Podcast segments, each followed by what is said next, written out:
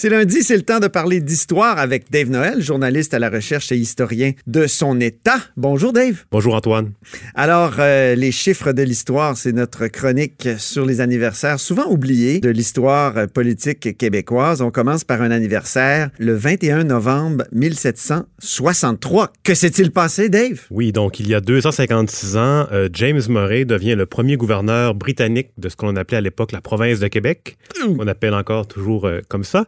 Euh, mais euh, donc, euh, c'est Il y en a qui résistent quand même. Oui, tout de même. Euh, donc, Murray, qui est-il? Donc, c'est un militaire de carrière, d'origine écossaise. Euh, Il a combattu euh, pendant sa jeunesse dans les Antilles, euh, en Colombie, avec euh, dans une armée commandée par le père de Wolfe, donc Ah, oui. futur conquérant. Et lui, il va combattre à son tour avec Wolfe, donc James Wolfe, le futur conquérant de Québec, euh, pendant la, bataille de Rochefort en 1757. Et en 1759, quand Wolfe euh, arrive devant Québec pour prendre la ville euh, aux mains de Montcalm, euh, donc lui, Murray, c'est un des généraux de Wolfe. Et donc, Wolfe est tué au combat. Son second, Moncton, est, est gravement blessé.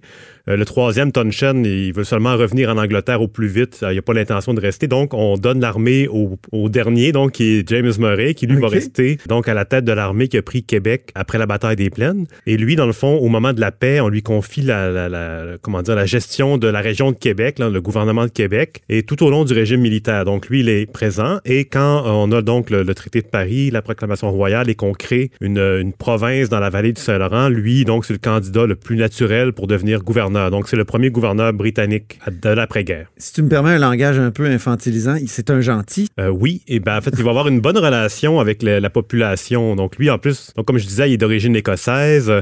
Euh, il a été impressionné par la combativité des Canadiens pendant la guerre et il se rend compte rapidement que les visées d'assimilation que la, Grande-Bretagne avait envers la colonie sont pas réalistes parce qu'il n'y a pas eu d'immigration massive britannique après la conquête. Donc, euh, il peut pas se faire comme si de rien n'était et euh, gouverner à l'anglaise une province euh, qui demeure française. Et donc, il va faire preuve d'une grande tolérance et ce qui va lui, ça va lui être reproché aussi.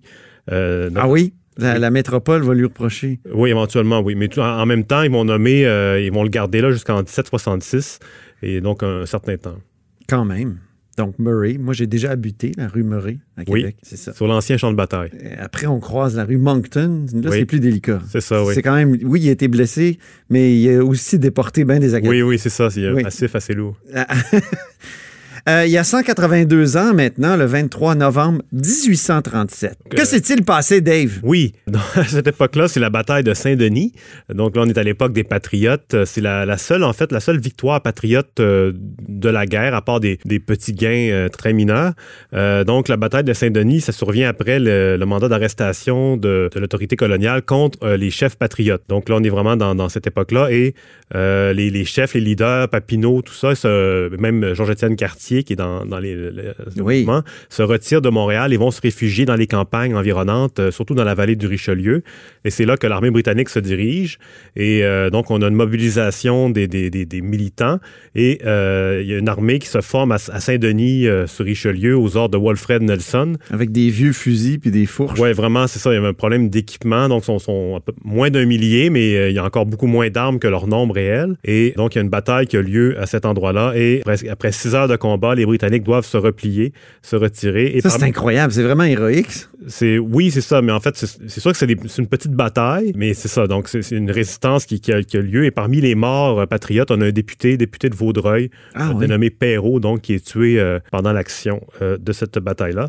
Et Walfred Nelson, qui est le vainqueur du côté patriote, lui, dans les combats qui vont suivre, lui, il se tente de se réfugier aux États-Unis, de, de prendre la fuite, et il est capturé. Et donc, il va être exilé aux Bermudes. Et à son retour au pays, euh, par la suite, il va devenir euh, inspecteur des prisons. Donc, euh, Ah c'est oui. un beau, euh, une belle revanche pour, euh, pour lui. Ben oui, absolument. C'était il y a 182 ans, le 23 novembre 1837. Maintenant, notre troisième événement à souligner. Mes amis, je n'invente rien. Vous n'avez qu'à regarder la question qui est écrite là, celle qui est écrite. Vous n'avez qu'à regarder cette question-là. D'ailleurs, ça vous prend deux paires de lunettes. Il y a ce qui est écrit fin, fin, fin, puis évidemment, ce qui est écrit gros. Ce qui est écrit gros, c'est le mandat, c'est le négocier, c'est l'entente avec le beau Canada. Voilà. Et ce qui est écrit fin, là, si vous avez le temps de le regarder, ben ça, s'il y avait un oui, c'est ça qui deviendrait gros.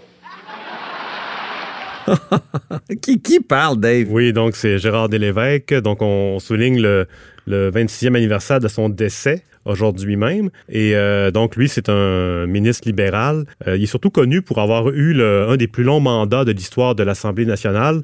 Euh, le record est détenu par François Gendron, qui a été au, au Parlement pendant 41 ans. François Gendron du Parti québécois, qui l'a finalement battu. Oui, oui. c'est ça. Puis il y a Pierre Paradis qui est juste devant lui. Il a été là pendant 37 ans et 10 mois. Ah oui. Et Gérard Delévesque, lui, pendant longtemps, son record tenait, tenait. Donc, lui, il a été là pendant 37 ans et 5 mois. Okay. Et donc, en 93, il décède.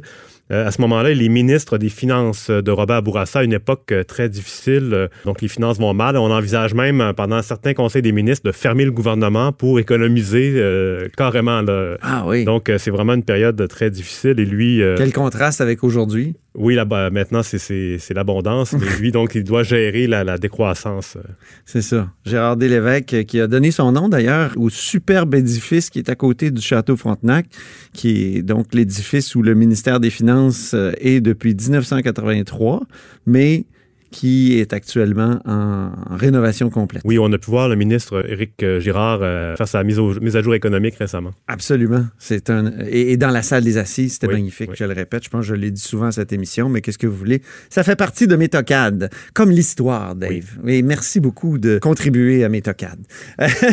Dave Noël, donc euh, journaliste à la recherche euh, au Devoir et ami de cette émission et ami de son animateur. Bonne semaine.